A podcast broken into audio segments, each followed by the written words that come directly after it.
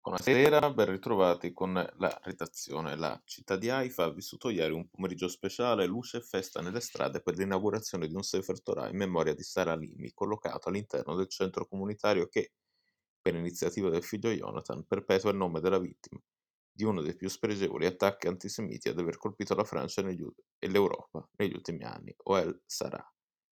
La tenda di Sara è stata un'emozione immensa, diverse centinaia di persone si sono strette a noi famiglia, condividendo questo momento gioioso. Non era, c'era davvero modo migliore per onorare mia madre.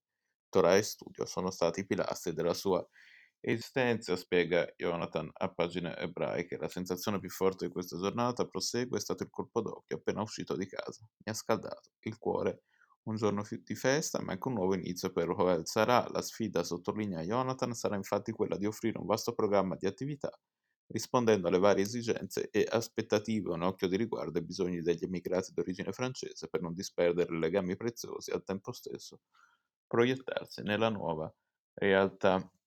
Jonathan si commuove, questo Sefer è stato scritto pensando a mia madre, a cui è interamente dedicato. Vederlo varcare la soglia di un'istituzione nata per tramandare i valori che aveva più a cuore è un qualcosa di indescrivibile.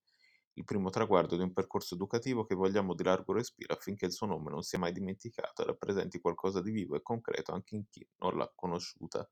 Grazie di cuore a tutti coloro che, mobilitandosi anche dall'Italia, ci hanno permesso di arrivare a questo giorno il figlio di Sara ha un'altra speranza, e cioè che la Francia scelga di fare giustizia intraprendendo una revisione del processo che ha garantito al suo assassino l'impunibilità a causa dell'incapacità di intendere volere riconosciutagli in una sconcertante sentenza della Cassazione. In queste settimane, afferma Jonathan, una commissione d'inchiesta parlamentare al lavoro, i risultati saranno presentati a gennaio, ma da quel che mi è stato riferito sono piuttosto incoraggianti. Emergerebbe infatti in modo chiaro la premeditazione di quell'orrendo crimine che mi ha privato dell'affetto di una madre. Per la Francia si tratta di un'ultima occasione da non vanificare. Serve un atto di responsabilità forte e chiaro. Non sarà semplice, ma voglio avere fiducia. Grazie per essere stati con noi. Buona serata.